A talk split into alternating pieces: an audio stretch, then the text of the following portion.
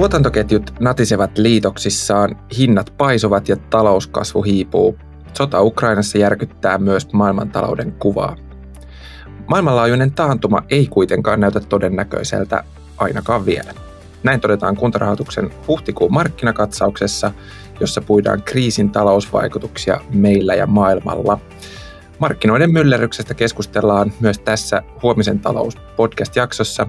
Minä olen Roope Huotari ja markkinakatsauksen taustoja meille avaa tuttuun tapaan kuntarahoituksen pääekonomisti Timo Vesala. Tervetuloa Timo taas podcastiin mukaan. Kiitos, kiitos. Aloitetaan Timo näistä pakotteista. EU on nyt päässyt sopuun viidennestä Venäjän vastaista pakotepaketista ja näissä uusissa pakotteissa puututaan vihdoin myös tähän energiakauppaan Venäjän kanssa. Eli nyt on linjattu, että kivihiilen tuonti Venäjältä lopetetaan Reutersin tietojen mukaan elokuun puolivälissä, mutta ainakaan vielä ei ole sitten tietoa, että tulisi uusia rajoitteita esimerkiksi öljyn tai kaasun tuontiin.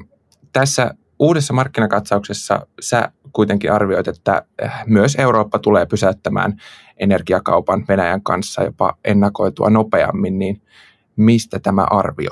No ihan yksinkertaisesti siitä syystä, että nythän tässä on viimeisen viikon aikana äh, niin kuva äh, Venäjän toimien luonteesta niin muuttunut aika dramaattisesti julmemmaksi ja raaemmaksi ja myöskin se, se käsitys tästä tästä tota noin, niin Venäjän aggression luonteesta on nyt aika toisenlainen. Ja, ja musta näyttää siltä, että on nyt entistä selvempää, että tämä Putinin sota ja Venäjän aggressiot, ne on nyt pakko padota mahdollisimman nopeasti. Ja tietysti EU käsissä olevista korteista ehkä vahvin sitten on, on tämä energiakauppa ja sen lopettaminen. Et ehkä tässä jotenkin tämä moraalinenkin epäsuhta ää, niin alkaa pistää aika paljon poliittista painetta, että paljonko ollaan Ukrainaa tuettu ja toisaalta paljonko sitten joka päivä maksetaan Venäjälle energiasta, energiatuonnista, niin tämä, tämä moraalinen epäsuhta on mun mielestä aika kestämätön.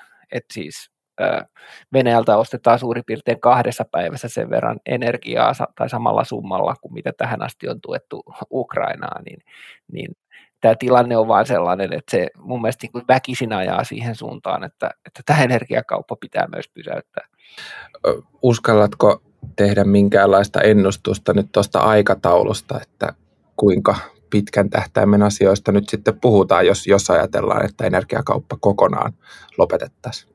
No tietysti varmaan ajattelisin itse, että mahdollisimman nopeasti, mutta, mutta eihän se ehkä, ehkä sitten niinku poliittisesti ole, ole realistista, että, että Keski-Euroopalle varsinkin tämä tuntuu nyt ottavan aika koville.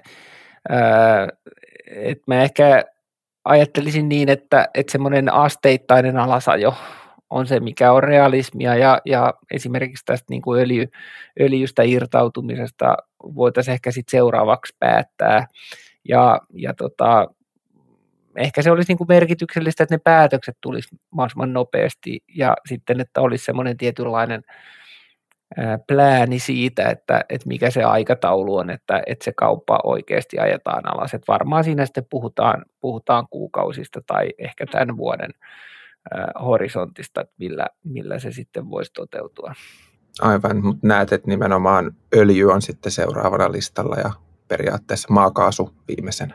Niin, siltä se näyttää äh, ihan senkin perusteella, että mitä komission puheenjohtaja Ursula von der Leyen on, on ilmassu. Ja se on tavallaan niin kuin looginenkin, looginenkin järjestys, että äh, Venäjällehän äh, tämä öljyvienti on sekä valtion talouden että siis yleis- yleisesti niin vientitulojen kannalta kaikkein merkityksellisin. Et, et, öljyn osuus koko viennin arvosta tai öljy ja öljytuotteet laajasti taitaa olla siellä niin kuin 40 prosentin paikkeilla. Ja maakaasu ehkä, ehkä siellä niin kuin 10 prosentin nurkilla. Toki nämä on tämmöisiä niin kuin viime vuoden lukuja, että nyt hinnat on muuttunut niin paljon, että voi olla, että se öljyn osuus kokonaisviennistä on nyt jo paljon suurempikin, mutta kuitenkin tämä antaa niin kuin sen mittaluokan, ja sitten taas kivihiili, johon nyt näitä rajoitustoimia kohdistetaan, niin on selvästi vähän merkityksellinen. Eli se Venäjän saamien niin kuin myyntitulojen vinkkelistä, niin se öljy on kaikkein tärkein. Tietysti siinä on sellainenkin näkökulma, että, että Venäjä sitten pystyy sitä Eurooppaan suuntautuvaa öljyvientiä korvaan sitten helpommin myymällä sitä, sitä muualle kuin, kuin maakaasukauppaa, joka perustuu tämmöisiin niin kuin kiinteisiin kaasuputkiin. Eli jos, jos ja kun Eurooppa pistää myöskin sen kaasukaupan seis, niin, niin Venäjän on vaikeampi sitä kauppaa korvata muilla markkinoilla. Et siinä mielessä se kaasunkin pysäyttäminen, vaikka se kaasun osuus Venäjän vientituloista ei ole lähellekään niin suuri kuin, kuin öljy, niin sit se, sekin kuitenkin sitten, sitten tietyllä tavalla voi kirpasta aika pahasti, että et, et sekin on tärkeää. Niin aivan, että silloin niin tietyllä tapaa kokoaan suurempi merkitys, koska sitä maakaasua ei pystytä tuosta noin vaan myymään jonnekin muualle. Joo, just näin ja puhuttiin, sanoit, että 40 prosenttia suurin piirtein se öljyn osuus ja sitten 10 prosenttia kaasu ja kivihiilessä puhutaan sitten aika, aika pienistä osuuksista sitten jo. No joo, siis kivihiili menee sitten sinne osastoon muut, että, että on selvästi vähemmän kuin, kuin toi, toi ää, kaasu, joka on noin suurin piirtein 10 prosenttia. Et mä en nyt ulkoa muista sitä, että mikä se tarkkaan ottaen on se kivihiili, mutta se on siellä osastossa muut, eli selvästi, selvästi ää, vähemmän merkityksellinen. Aivan. No jos tosiaan käy nyt niin, että EU sitten jollain aikataululla katkaisee energiakaupan Venäjän kanssa kokonaan, niin minkälainen vaikutus sillä on Eurooppaan ja puhutaanko sitten jo taantumasta euroalueella? No kyllä se tietenkin on niin kuin taloudellisesti varmasti rankka päätös ja on, on jonkinasteinen sokki, mutta jos noita nyt erilaisia tutkimuslaitosarvioita lueskelee, niin ei se välttämättä taantumaan johda varsinkaan niin kuin koko EUn tasolla. Et, et yleensähän tämmöisissä tilanteissa on taipumus aliarvioida talouden sopeutumiskykyä. Että ei ihan niin kuin ymmärretä sitä, että, että kyllä sitten kun on pakko, niin yritykset sopeutuu, ne hankkii vaihtoehtoisia energialähteitä, samaten kotitaloudet ja kotitaloudet muuttaa käyttäytymistään, liikutaan vähemmän, lasketaan huoneistojen lämpötiloja. Taloudet on kuitenkin suhteellisen sopeutumiskykyisiä, että eihän tästä tarvitse muistella muuta kuin koronakriisiä, kun pandemia iski, niin ensimmäiset arviot oli, että taloudet supistuu 10-15 prosenttia ja Suomessakin PKT tippui lopulta vähän päälle 2 prosenttia. Kertoo siitä, että kuinka resilienttejä me loppujen lopuksi ollaan, että kun tapahtuu joku isku ja, ja on pakko muuttaa toimintaa, on pakko mennä etätöihin, Öö, tota, no, niin ei voi käydä ravintolassa, öö, tehdään jotain muuta sitten sen sijaan, että et, et, et, tätä yleensä aliarvioidaan. Et tietysti Saksahan tässä on, on, on se suurin ongelma, koska siellä myöskin teollisuus ja monet tuotantolaitokset on riippuvaisia siitä kaasusta. Ja, ja tota, varmasti nämä Saksan teollisuuden edustajat nyt kovasti toivoisi, että heidän ei tarvitsisi tehdä sitä kallista sopeutumista ja ehkä niin kuin lobbaavat sitten sinne poliittiseen päätöksentekoon ja pyrkii niin kuin jarruttaan tätä, tätä päätöstä, mutta en mä usko, että se nyt Saksallekaan sit niin loppujen lopuksi olisi niin katastrofaalinen, että tuossa on nyt nähnyt joitain tutkimuslaitosarvioita, että Saksan kohdalla se voisi tämä energiakaupan pysähtyminen niin leikata PKT-kasvusta noin kolme prosenttiyksikköä niin, niin siinä sitten ehkä Saksa alkaisi olla aika lähellä taantumaa, mutta, mutta ei välttämättä. Ja, ja tietysti voidaan sitten niin kuin hyvin perustellusti kysyä, että vaikka taantuma tulisikin, että mitä sitten, että niin kuin Ukrainan ää, tilanteeseen nähden, niin tämä ongelmahan on kovin kovin vähäinen. Et mun mielestä tuossa taisi Italian pääministeri Mario Draghi joku päivä sitten todeta, että että meidän nyt täytyy vain yksinkertaisesti päättää, että haluammeko rauhaa vai sen, että ilmastointilaitetta voidaan pitää koko ajan päällä. Niin se oli minusta, hän on niin kuin mainio viestiä, että hän, hän niin kuin osi, osasi niin kuin kehystää tämän ongelman mun mielestä niin kuin oikein, että mistä niin kuin mittaluokasta puhutaan. Aivan, laittaa asiat vähän, tai niin kuin suhteellisuuden tajua siinä mielessä tähän mukaan. Kyllä. Tota, entäs sitten minkälainen vaikutus tällä energia kaupan pysäyttämisellä olisi Venäjään. Että nämä tähän asti säädetyt pakotteet puree tietysti sinne talouteen erityisesti pitkällä aikavälillä, vaikka niitä vaikutuksia jo, jo toki nytkin nähdään, mutta jos noin kaasu- ja öljyhanat nyt laitettaisiin kokonaan kiinni, niin olisiko se vaikutus Venäjän talouteen välittömämpi kuin tähän asti sillä toimilla? No varmasti joo. Ö, toki ö, nämä, nämä aikaisemmatkin pakotteet on jo varsin rajusti vaikuttanut Venäjän talouteen. Tämä Venäjän sulkeminen ulos kansainvälisiltä pääomamarkkinoilta ja maksuliikenteestä, niin onhan se ollut erittäin iso, iso isku, samaten kuin se, että länsimaiset yritykset nyt vetäytyy Venäjältä.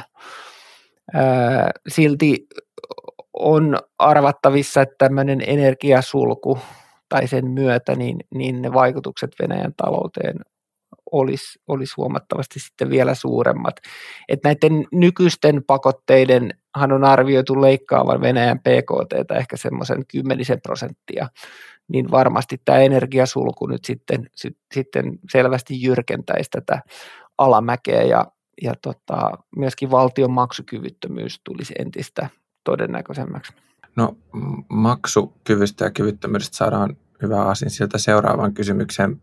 Ähm, muistan, että aiemmissa katsauksissa sä oot maininnut, että Venäjä ikään kuin tarvitsee näitä valuuttatuloja, joita se saa tästä energiakaupasta, että voidaan ylläpitää ruplan arvoa sillä, niin mitä pitäisi ajatella tästä näistä vaatimuksista saada, saadakin nyt sitten näitä tuloja ruplissa, että onko se tietynlaista positiointia sitten sinne kotiyleisön suuntaan vai mikä ajattelu tässä on taustalla? Joo, no siis Venäjä tarvii tosiaan niitä, niitä valuuttatuloja ja valuuttavarantoja, mitä sillä nyt on jäädytetty, niin, niin tota, toisaalta ö, siihen niin kuin ruplan tukemiseen, mutta myöskin siihen, että, että he niin kuin pystyy hankkiin ö, välttämättömyystavaroita ö, ulkomailta, siis sitä, että mitä ihan kansa niin kuin eläkseen tarvitsee ja, ja myöskin niin kuin terveyden ylläpitämiseksi siis lääkkeitä ja, ja toisaalta myöskin sitten näiden niin kuin velkojen maksuun, että, että Venäjällähän on, on tietysti ulkomaista velkaa, mihin tarvitaan sitten, sitten tota valuuttaa, jotta pystytään hoitamaan niitä velkoja. Mä en usko, että Venäjällä on varaa niin, niin vaatia koko energiakauppaa ja energiatuloja ää, ruplissa. Et nythän mun ymmärtääkseni ne vaatimukset ruplakaupasta on kohdistunut lähinnä tähän kaasukauppaan, joka siis, jonka kokonaisarvo ei ole niin merkityksellinen ää, Venäjälle. Ää, Euroopalle se sitten taas voi olla niin kuin isompi kiusa, tämä ruplavaatimus. Tässä on tosiaan niin kuin motiivina arveltu, että, että kun vaaditaan esimerkiksi niitä kaasu, kauppaa, että käytäisiin ruplissa. Että siinä olisi Venäjällä halu pistää ikään kuin läntiset kauppakumppanit tukemaan ruplaa. Mutta mun on jotenkin vaikea niin kun nähdä, että mikä se todellinen hyöty tästä olisi, koska nythän ne venäläiset energiayhtiöt ja muutkin yritykset on joka tapauksessa pakotettu vaihtamaan ne valuuttatulot rupliksi taitaa olla niin kuin 80 prosenttisesti se vaatimus. Eli se on niin kuin sen ruplan tukemisen kannalta aika yhdentekevää, että, että ostaako niitä ruplia ulkomaiset kaasu, kaasun ostajat vai ne kotimaiset energiayhtiöt. Että se lopputulos on niin kuin loppujen lopuksi aika sama. Et siis tämän manööverin niin kuin merkitystä on siinä mielessä vähän, vähän ehkä vaikea ymmärtää. Et enemmän mä näen tässä sen, että on kyse tämmöistä tietynlaisesta performanssista ja ehkä niin kuin Euroopan suuntaan kiusanteosta, että kun Venäjähän on tässä taloussodassa ehkä jäänyt vähän sillä tavalla alakynteen, että USA ja Eurooppa on pistänyt nyt jo niin kuin tai pistää viidettä kierrosta erilaisia pakotteita ja, ja Venäjän on ollut aika hankala niin kuin vastata samalla mitalla, niin nyt halutaan ehkä sitten niin kuin tehdä edes jotain, joka, joka näyttää siltä, että vastataan näihin talouspakotteisiin. Aivan, niin että haetaan jotain muskeleita, millä sitä kättä sitten vähän voisi vääntää sieltäkin suunnasta. Niin. Hei, puhutaan seuraavaksi inflaatiosta. Äh, sehän huitelee huippulukemissa niin täällä meillä euroalueella kuin Yhdysvalloissa. Maaliskuussa kuluttajahinnat euroalueella oli noussut 7,5 prosenttia vuoden takaisesta. Ruoan hinta on noussut vuodessa 5 prosenttia ja energian hinta huimat 45 prosenttia.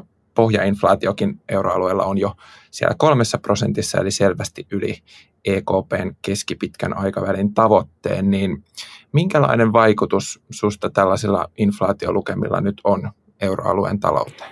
No onhan se aivan selvää, että Euroopassa ihmisten keskimääräiset reaaliansiot tulee tänä vuonna laskemaan, eli käytännössä kuluttajien ostovoima heikkenee. Ja kun tämä hintojen nousu nyt kohdistuu erilaisiin välttämättömyyshyödykkeisiin, varsinkin nyt ruokaan, josta on aika vaikea säästää. Totta kai niin ruokahävikkiä voidaan yrittää vähentää, mutta sitten myöskin tämä energiahinnan nousu iskee liikkumiseen lämmitykseen, että et sitä inflaatio on tavallaan aika vaikea päästä ää, ainakaan kovin pitkälle pakoon. Niin, niin siinä mielessä se raha, mikä näihin välttämättömyyshyödykkeisiin menee, tai se, se, se lisäraha suhteessa aikaisempiin tilanteisiin, niin on tietenkin sitten pois muusta kulutuksesta ja, ja tota, siinä mielessä Euroopassakin nyt sille niin kuin, ä, kotimaiselle kulutukselle tai yksityiselle kulutukselle ä, tota, kotirintamalla, niin siihen nyt kohdistuu sitten, sitten heikkenemispainetta. Ja onhan tämä näkynyt jo kuluttajien luottamusmittareissakin, että ne on aika paljon alentunut Euroopassa, mutta, mutta onneksi tässä on myöskin sellaisia niin kuin puskuroivia tekijöitä tai pehmentäviä tekijöitä, että kyllähän Eurooppa ja oikeastaan niin kuin koko globaali talouskin niin tulee tähän kriisiin paremmasta tilanteesta kuin korona, äh, koronapandemiaan, että silloinhan oikeastaan taloudet oli jo laskevassa suhdanteessa valmiiksi ja korona antoi sille sitten vielä lisävauhtia, että nythän suhdannetilanne yleisesti ottaen on, on, on aika hyvä, työllisyystilanne on erittäin hyvä ja kotitalouksilla, varsinkin nyt sanotaan keskitulosilla, hyvätulosilla, on todennäköisesti aika paljon vielä säästöjä jäljellä korona-ajalta, kun silloin ei rajoitustoimien takia pystynyt käyttämään rahaa niin paljon kuin normaalisti, niin mä uskoisin, että tämmöisiä niin kuin puskuroivia tekijöitä on, mikä sitten pehmentää sitä, sitä vaikutusta sit sinne lopullisiin niin kuin kulutusmahdollisuuksiin. Hmm. Miten sitten tämä keskuspankkien vastaus tähän inflaatioon? Yhdysvalloissahan Fed on jo nyt maaliskuussa nostanut ohjauskorkoa ja koronnostoja odotetaan siellä nyt vuoden jokaisessa kokouksessa. Tämän jälkeen Euroopassa koronnostoja odotetaan nyt sitten tämän vuoden jälkipuoliskolla näillä näkymin. Ähm, EKP on ehkä viime aikoina saanut osakseen vähän kritiikkiä siitä, että tämä inflaatiokehitys on toistuvasti aliarvioitu euroalueella, niin miten sä näet, että onko EKP myöhässä koronnostojen kanssa? No kyllä varmaankin pitää sillä tavalla todeta, että ainakin siinä rahapolitiikan suunnanmuutoksessa ehkä ollaan oltu vähän myöhässä, eli näin jälkiviisasti ainakin näyttää ilmeiseltä, että näitä niin sanottuja epätavanomaisia elvytyskeinoja olisi pitänyt alkaa vähentää jo selvästi aikaisemmin ja myöskin kommunikoida se tuleva – rahapolitiikan kiristys selvemmin ja aikaisemmin, jotta ei tarvitsisi tehdä näin, näin nopeita kiristystoimia, mitä nyt esimerkiksi Fediltäkin odotetaan ja, ja, ja jossain määrin myöskin EKPltä. Et silloin kun joudutaan tekemään hyvin tämmöinen niin jyrkkä politiikan suunnanmuutos, niin siinä myöskin politiikkavirheen mahdollisuudet kasvaa. Ja, ja se juuri syyhän on siis se, että keskuspankit luki tämän inflaatiotilanteen väärin, mutta samaa hengenvetoa pitää todeta, että, että sitä on ollut niin sanotusti liikkeellä, että myöskin minä itse, itse luin tämän inflaatiotilanteen täysin väärin vielä viime syksynä. Et, et, silloin nämä keskuspankkien ajatukset niin kuin perustu siihen oletukseen, että me ollaan tekemisissä tämmöisen normaalin ton energiahintapiikin kanssa, joka menee yleensä suhteellisen nopeasti ohi, mutta, mutta ei se nyt mennytkään ja, ja sitten tietysti tämä Ukrainan kriisi vaan, vaan niin kuin pahentaa sitä tilannetta. Mm, niin, että on tullut oikeastaan kierrettä, kierteen perään tähän kehitykseen. Että Kyllä. Näetkö sä todennäköisenä sen, että Euroopassa nähdään tämmöistä samanlaista nopeaa koronnostojen sarjaa kuin mitä, mitä tota Yhdysvalloissa nyt odotetaan? No, no markkinathan nyt odottaa, että, että myöskin EKP tulisi seuraavan puolentoista vuoden aikana suhteellisen rivakasti nostaan korkoja, että noi tota, Euribor-futuurien perusteella niin odotetaan noiden Euribor-korkojen olevan reilun vuoden päästä siellä jossain ehkä 1,30 tasolla, jopa vähän, vähän korkeammallakin, mikä viittaisi siihen, että nyt ajatellaan, että tänä vuonna tulisi ainakin pari koronostoja ja ensi vuonna ehkä, ehkä kolme, neljä lisää. Musta tämä niinku,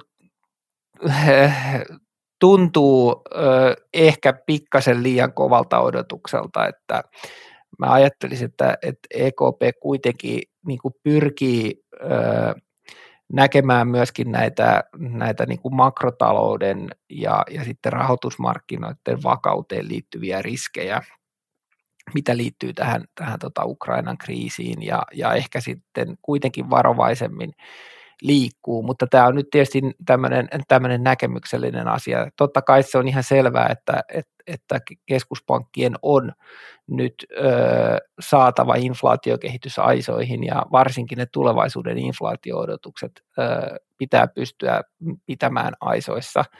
Ja se tarkoittaa sitä, että se, se rahapolitiikan iso kuva on nyt muuttunut kir- kiristävään suuntaan, mutta mun mielestä noin markkinaodotukset ehkä tuntuu hiukan ylimitotetulta tällä hetkellä. Hmm. Kuinka paljon tällaisella ohjauskoron nostolla voidaan nyt vaikuttaa inflaatiokehitykseen tämmöisessä tilanteessa, missä, missä sitä nyt pitkälti sitten nostaa häiriöt energiasaannissa ja tuotantoketjujen pullonkaulat, että tämmöiset niin kuin tuotantopuolen haasteet, niin kuinka tehokas työkalu se ohjauskorko on inflaation painamiseen tässä? No se on tietenkin hyvä, hyvä huomio ja hyvä kysymys, että, että kyllähän se on tähän akuuttiin tilanteeseen se vaikutusmahdollisuus on aika rajallista, varsinkin jos tässä käy nyt niin, että, että valtiot samaan aikaan tekee sit sellaisia toimia, jotka itse asiassa ylläpitää kysyntää näissä hyödykkeissä, joissa on eniten niukkuutta liittyen näihin sun mainitsemiin tarjontapuolen häiriöihin. Et esimerkiksi Euroopassahan on ollut nyt aika suosittua tehdä esimerkiksi näitä polttoaineiden veroaloja, mikä on äh, aika huono idea siinä mielessä, että koska sehän nyt sitten vaan ylläpitää sitä, sitä kysyntää äh, polttonesteisiin ja, ja, ja sitä kautta jopa niin kuin voimistaa sitä hintapainetta. Et siinä, siinä mielessä niin kuin se, se, mitä valtiot tekee ja mitä keskuspankki yrittää tehdä, niin ne voi, voi jopa niin kuin viedä eri suuntiin. Mutta tietysti totta kai on niin, että keskuspankit, jos ne haluaa, niin kyllähän ne nyt pystyy inflaation taittamaan, kun vaan rahapolitiikkaa kiristetään tarpeeksi niin, että, että, että se, se, se kysyntä niin kuin riittävästi tippuu, mutta siinä vaan sitten samalla todennäköisesti tultaisiin aiheuttaa aika rapsakka taantuma. Ja, ja tällaista, tällaista sokkihoitoa ei nyt ainakaan tässä tässä vaiheessa tätä inflaatiotautia, niin, niin varmastikaan keskuspankit nyt vielä halua, halua tota noin, niin tehdä että mä nyt olettaisin, että keskuspankit tässä vaiheessa pyrkii nyt ensisijaisesti varmistamaan, että ne pitkän aikavälin inflaatio-odotukset saadaan pidettyä aisoissa, ja, ja sekin toki nyt edellyttää sitä rahapolitiikan kiristämistä, mutta toivottavasti kuitenkin vaan sillä tavalla sopivassa määrin, että, että ei nyt sitten sen vuoksi aiheuteta voimakasta taantumaa ja työttömyyden nousua. Mm.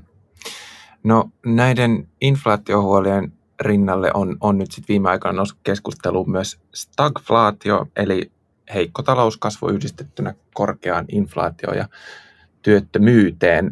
Sä mainitsit tässä uudessa markkinakatsauksessa, että, että Suomessakin talous nyt kehittyy tämmöiseen stagflatoriseen suuntaan ja samalla linjalla oli Suomen Pankin pääjohtaja Olli Rehn, kun hän piti puhetta tuolla hallituksen kehysriihelle, niin miten sä näet tämän stagflaatiokehityksen? Kuinka suuri uhka stagflaatio on Suomen tai sitten euroalueen taloudelle? No joo, se stagflaatio on ehkä sillä vähän ongelmallinen termi, että, että se ta- tarkoittaa eri ihmisille vähän eri asioita. Mä olen huomannut, että ehkä tuolla sijoitusmarkkinoilla niin kuin sijoittajat, kun ne puhuu stagflaatiosta, niin se on enemmän semmoinen nopea niin kuin catchword, joka kuvaa sitä niin kuin yleistä tuommoista niin kuin makroolosuhdetta, että sulla on niin heikkenevä kasvu ja kiihtyvä inflaatio, joka on sijoittajille hirveän ongelmallinen toimintaympäristö, koska, koska sekä osakesijoitusten tuotto-odotus laskee, että myöskin korkosijoitusten tuotto-odotus laskee, koska, koska tota noin, niin, korkotaso on, on, on nousussa ma, ma, sen, sen inflaatio-ongelman takia. Mutta sitten taas usein äh, ekonomisteille ja ehkä, ehkä tuommoisille niin äh, taloushistorioitsijoille, niin stagflaatio liittyy nimenomaan siihen 70-luvun kokemukseen, että sitä äh, 70-luvun tilannetta, jossa inflaatio oli 15-20 prosentin paikkeilla ja, ja tota, taantumat seurasivat toisiaan vuoden kahden välillä ja oli, oli suurtyöttömyyttä, niin, niin eihän me tietenkään sen tyyppisessä kehityksessä olla liikimainkaan. Et, et, tästä on aika, sen takia mäkin olen ehkä yrittänyt muotoilla sillä että olemme menossa niin kuin stagflatoriseen tai, tai tota stagflaation omaiseen kehitykseen, jota nyt luonnehtii lähinnä se, että, että meillä on, on talouden kasvuvauhdin ja inflaation välillä negatiivinen korrelaatio, kun se yleensä on positiivinen, eli että kasvu hidastuu ja inflaatio inflaatio kiihtyy samanaikaisesti, mikä on, on monella tapaa tietysti hankala, ö, hankala ö, toimintaympäristö, koska jos talouspolitiikalla yritetään ö, hidastaa inflaatiota, niin helposti samalla tullaan sitten lisän, lisättyä sitä, sitä kasvuun liittyvää luisua tai hidastaneeksi kasvua lisää, tai toisaalta jos yritetään kasvua elvyttää, niin helposti sitten kiihdytetään hintapaineita entisestä. Että se on vähän semmoinen, e, että kun nokka irtoaa, niin pyrstö tarttuu tyyppinen tilanne. Aivan niin, että talouden ohjaus muuttuu, muuttuu niin kuin sitä hankalammaksi, että mitä enemmän tämmöiseen kehitykseen mennään. Kyllä. Joo. Ähm, puhutaan hei vähän vielä kunnista. Sä arvioit tässä huhtikuun markkinakatsauksessa myös, että nyt tämä kiristynyt turvallisuustilanne, panostukset, mitä valtio tekee puolustukseen ja huoltovarmuuteen, niin ne heijastuu mutkan kautta myös kuntiin tai voi heijastua, niin avatko vähän tätä ajattelua vielä? Niin, no se liittyy yksinkertaisesti vaan siihen havaintoon, että, että, että tässä on nyt tullut tämän Ukrainan kriisin myötä valtiolle tavallaan niin kuin uusia menoreikiä. Eli valtio joutuu nyt tekemään isoja satsauksia puolustukseen, mistä tietysti kaikki on yhtä mieltä varmaan, että näin täytyy tehdä. Mutta sitten myöskin panostuksia yleisemmin huoltovarmuuteen.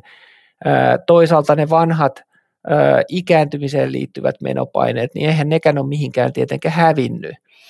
Ja, ja on nyt vaan faktaa se, että valtion resursseille on nyt huomattavasti enemmän ottajia kuin vielä muutama kuukausi sitten näytti. Ja sitten toisaalta taas myöskin tämä talouden kuva on muuttumassa epävarmemmaksi. Eli myöskin ehkä siihen niin kuin tulopuoleen liittyy enemmän epävarmuuksia kuin, kuin mitä vielä joku aika sitten osattiin ajatella.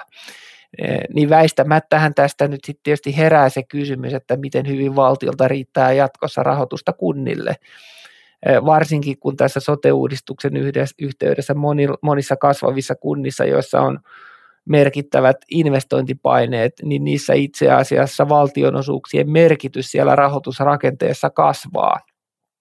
niin onhan siinä nyt sitten ilmeinen riski, että jos valtion suunnalta joudutaankin enenevässä määrin jakaa tulevina vuosina kunnille niukkuutta, että miten, mi, miten nämä kunnat sitten selviävät omien investointitarpeittensa ja muuten kanssa, että, että helposti se niukkuus sitten ja, tota noin, niin leviää sitten sinne, sinne niin kuin kuntatalouteenkin, mutta tämähän on tietysti nyt tämmöinen, tämmöinen niin kuin spekulatiivinen skenaario, mutta, mutta riski tähän on selvästi olemassa. Aivan.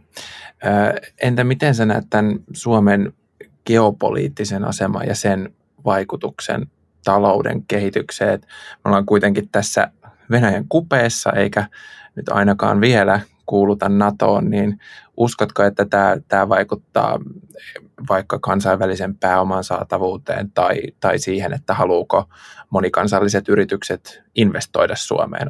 Onko semmoisesta viitteitä vielä? No kyllä mä valitettavasti luulen, että se jollain tavalla vaikuttaa negatiivisesti. Et mehän ollaan ehkä oltu vähän niin kuin lännen ja idän markkinoiden jonkinlaisessa solmukohdassa tai saumakohdassa, että tämmöinen niin kuin tavara- ja matkustajaliikenteen kauttakulkumaa, mistä me ollaan monella tapaa myöskin hyödytty. Mutta nyt sitten kun lännen ja Venäjän välille nousee tämä rautaesirippu, niin, niin kyllähän Suomen tämmöinen sanotaan nyt talousmaantieteellinen asema ja geopoliittinen asema, niin se muuttuu enemmän, enemmän sitten semmoiseksi länsimarkkinoiden reuna-alueeksi. Ja kyllä mä luen tätä niin, että ettei se meidän kilpailuasema ainakaan helpotu, kun puhutaan siitä, että pitäisi houkutella ulkomaisia investointeja ja, ja, ja osaajia, niin, niin kyllä se, niin se pitkän aikavälin näkymä tässä suhteessa niin vaikeutuu.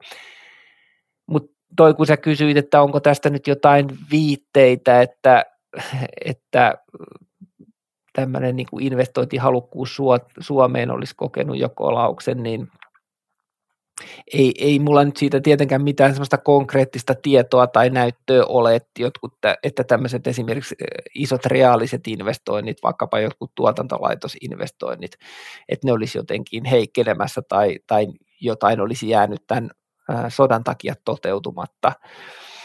Samaten jos katsoo rahoitusmarkkinoilla Suomen maariskiä, että miten Suomen valtion korot esimerkiksi on käyttäytynyt, niin okei, korkoero Saksaan on, on leventynyt selvästi, mutta ää, niin yleensä käy tämmöisinä epävarmoina aikoina, eikä se Suomen valtion korkoero suhteessa Saksaan ole mun nähdäkseni kasvanut sen enempää kuin muilla vastaavan kokoisilla ja vastaavassa asemassa olevilla talouksilla Euroopassa, että, että mä en nyt näkisi, että tämä, tämä nyt vielä näkyy mitenkään merkittävästi. No tuossa maaliskuun suhdanneennusteessa sä tosiaan arvioit, että tämä Venäjän hyökkäys voisi karkeasti ottaen nyt puolittaa Suomen talouskasvun tänä vuonna. Sen jälkeen on ehtinyt aika paljon tapahtua ja esimerkiksi tietysti nämä energia- pakotteet on noussut ihan uudella lailla keskusteluun, niin miten sä näet tilanteen nyt, että vieläkö toi maaliskuun ennakkoarvio pitää vai onko siihen tullut enemmän miinusmerkkiä sitten eteen? No, no kyllä se tilanne sillä tavalla tai näkymä on, on synkentynyt, että mehän tehtiin se ennustelaskelma sillä oletuksella, että tätä energiakauppaa ei tulla ajan alas. Et se oli sen ehkä pari viikon sotimisen jälkeen niin vielä vaikutti siltä, että ne pakotteet suunnitellaan sillä tavalla, että niihin jätetään se energia mentävä kuin reikä. Mutta nyt kun tämä sota on edennyt ja tämä koko karmeus on paljastunut ja musta alkaa näyttää todennäköiseltä, että se on enemmän niin kuin ajan kysymys, että milloin myöskin Eurooppa tulee tämän energiasulun pistään Venäjän suuntaan päälle, niin, niin kyllä siitä tulee tietysti taloudellista laskua enemmän kuin mitä ehkä siinä maaliskuussa arvioitiin, että et, et varmastikin on niin, että nämä Suomen talouden ennusteetkin, niin kyllä niitä olettaisin, että tässä nyt kevään ja kesän kuluessa tullaan tullaan laskemaan siitä, mitä nyt nämä ensimmäiset arviot on ollut sodan syttymisen jälkeen. Mm. Aivan. Ehkä näitä Mario Draghin viisauksia lainaten voisi kuitenkin todeta, että, että lopulta sitten kysymys pienestä hinnasta verrattuna siihen, mitä tuolla Ukrainassa tapahtuu. Täsmälleen näin. Kiitos Timo. Tähän on meidän varmaan hyvä lopettaa tämä podcast-jakso. Ähm, kuntarahoituksen huhtikuun markkinakatsaus löytyy siis osoitteesta kuntarahoitus.fi. Ja jos kaipaat lisää ajankohtaisanalyysiä Suomen, Euroopan tai maailmantalouden tilasta, niin sinne kannattaa suunnata. Kiitos vielä Timo, kun pääsit taas tänne podcastiin avaamaan meille tätä markkinoiden myllerrystä ja kertomaan talouden kuulumisia. Joo, kiitoksia paljon ja kuulemiin. Kevätkauden aikana Huomisen talouspodcast ilmestyy vuoroviikoin joka toisen viikon tiistaina. Muistakaa laittaa podcast-seurantaan Spotifyssa, Akastissa, SoundCloudissa tai Applen ja Googlen omissa podcastit-sovelluksissa, niin saatte uudet jaksot ensimmäisten joukossa kuunteluun. Me palaamme taajuuksille taas pari viikon päästä. Sieksi kiitoksia ja kuulemiin.